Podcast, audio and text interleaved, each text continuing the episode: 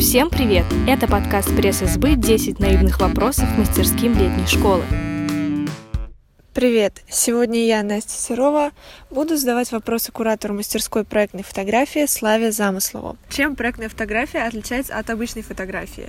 А, на самом деле ничем, кроме одного важного момента, что человек, который делает несколько одиночных фотографий, он заранее как-то думает о том, как он их будет использовать. То есть, по сути, если есть какая-то идея, которой можно эти одиночные фотографии использовать вместе, в общем-то, это уже получается проектная фотография.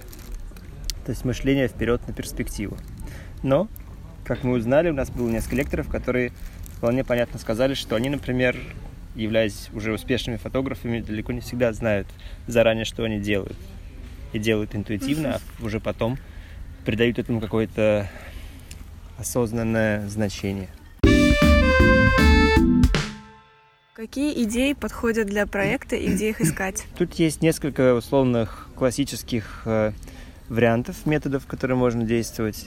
Можно их комбинировать. Просто для примера делать на тему того, что тебя лично сильно волнует.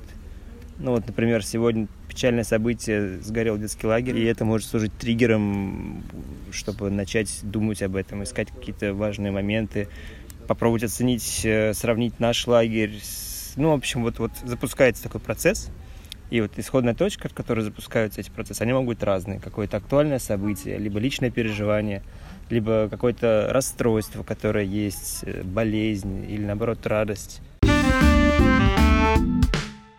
описании программы написано, что нужно смотреть на реку в ночи. А как долго нужно на нее смотреть, чтобы тебя осенило какой-то идеей? Наш юрист не согласовывал это в описании, не помню этого описания.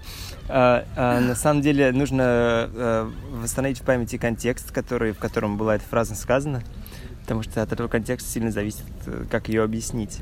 А, что там написано, что вам нужно будет смотреть долго на Волгу, вот, что вам нужно будет искать где-то идеи в этом контексте. Это все потому, что когда ты долго на что-то смотришь, в принципе, то рано или поздно к тебе придет идея. Хорошо. Куда бы ты ни смотрел. А возможно ли снять проект на камеру телефона? Да, конечно. Иногда важен технический вопрос, потому что в некоторых проектах очень важно именно технический момент, чтобы камера смогла определенным образом создать изображение. Но если так вот глобально отвечать, то, конечно, сейчас многие профессионалы используют камеру как один из инструментов наравне с, там, со сложными, дорогими установками всякими фотографическими. То есть это не является препятствием, это является просто особенностью, которую стоит учитывать. Может ли стать проектом фото еды? Например, как кто-то говорит, «А, все должны, весь мир должен знать, что я ем. Да, и это уже даже не один раз сделано, это уже что-то вроде такого, ну не клише, конечно, но уже известного хода. Всему миру есть фотографы из разных стран, сделали такие проекты, например, фотографировали пара людей, которые живут вместе, и, и содержимое их холодильника. То есть слева фотография людей вместе, справа открытый холодильник, и что у них хранится.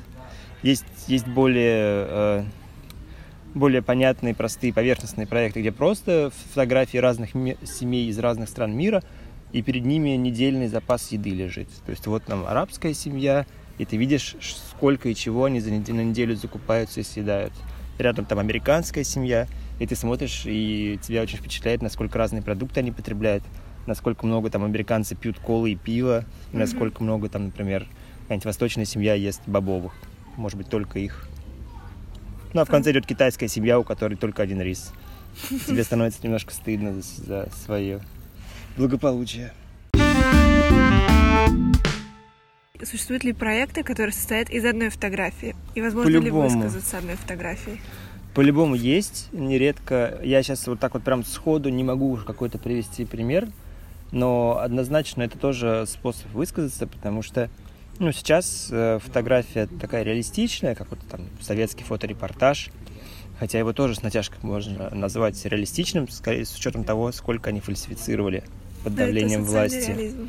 Ну, даже, даже не соцреализм, который, в принципе, изначально делался, задумывался как какое-то создание альтернативной реальности идеальной, вот, то просто советских репортеров зачастую заставляли ретушировать, монтировать. Вот. Но это другой разговор. А одной, фото... одной, одной работой, наверное, не, не совсем корректно называть это одной фотографией, потому что сейчас произошло слияние как бы искусство в широком смысле и такой реалистичной фотографии, которая школа там советского репортажа изначально. И оно смешалось, и сейчас границы очень сильно размыты, и можно делать вообще все. И, собственно, да, часто это составная работа из нескольких работ. То есть, когда монтируется какое-то одно, одна большая работа из кусков, например, нескольких фотографий, да, могут быть вплетены какие-то вообще там хоть вышивка, хоть видео, хоть аудио. То есть, безусловно, да, сейчас можно все, и сделано тоже все. Ты не свадебный фотограф и не портретист, где зарабатывать? Тут тоже есть несколько сценариев.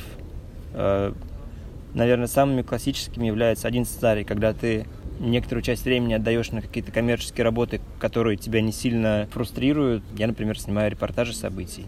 Эта работа дает тебе достаточно ресурсов и оставляет достаточно времени, чтобы заниматься тем, что тебе действительно интересно. А некоторые идут более сложным путем. Вероятно, они не могут пойти иначе.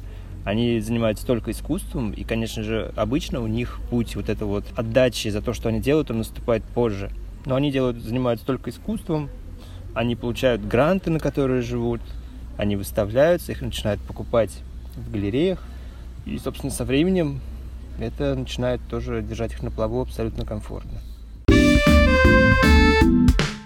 Достаточно ли фотографу зеркалки, чтобы начать брать деньги за фотосессии? Или с какого уровня это начинается? Это вопрос скорее личного, личной уверенности человека в себе. Потому что я до сих пор сомневаюсь часто в том, что насколько я хорошо что-то делаю, хотя делаю это профессионально за деньги. Другой тип человека, он может вообще не умея ничего, спокойно просить за это деньги, потому что это справедливо и честно. Ты делаешь некую работу, и ты хочешь взамен получить некий ресурс. Следующий вопрос, который немножко вытекает из предыдущего. В какой момент ты понимаешь, что можешь зарабатывать на этом? Ну, сказать, что ты профессионал, можно в тот момент, когда ты решил закончить с фотографией. Это будет самое удачное решение. Но на самом деле этот момент, он наступает незаметно, как бы, как мне кажется. То есть человек просто уже ну, ловится на том, что он куда-то зашел далеко, и в этом месте уже нет необходимости как-то ну, что-то доказывать или как-то себя идентифицировать для других, потому что, скорее всего, в этот момент ты уже настолько очевидно чем-то во что-то вовлечен, что это становится быстро понятно. Хотя, если ты художник, то всем, скорее всего, все только непонятно. Рассуждала о стереотипах Слава Замыслов, куратор мастерской, а задавала вопросы Анастасия Серова. До следующего выпуска.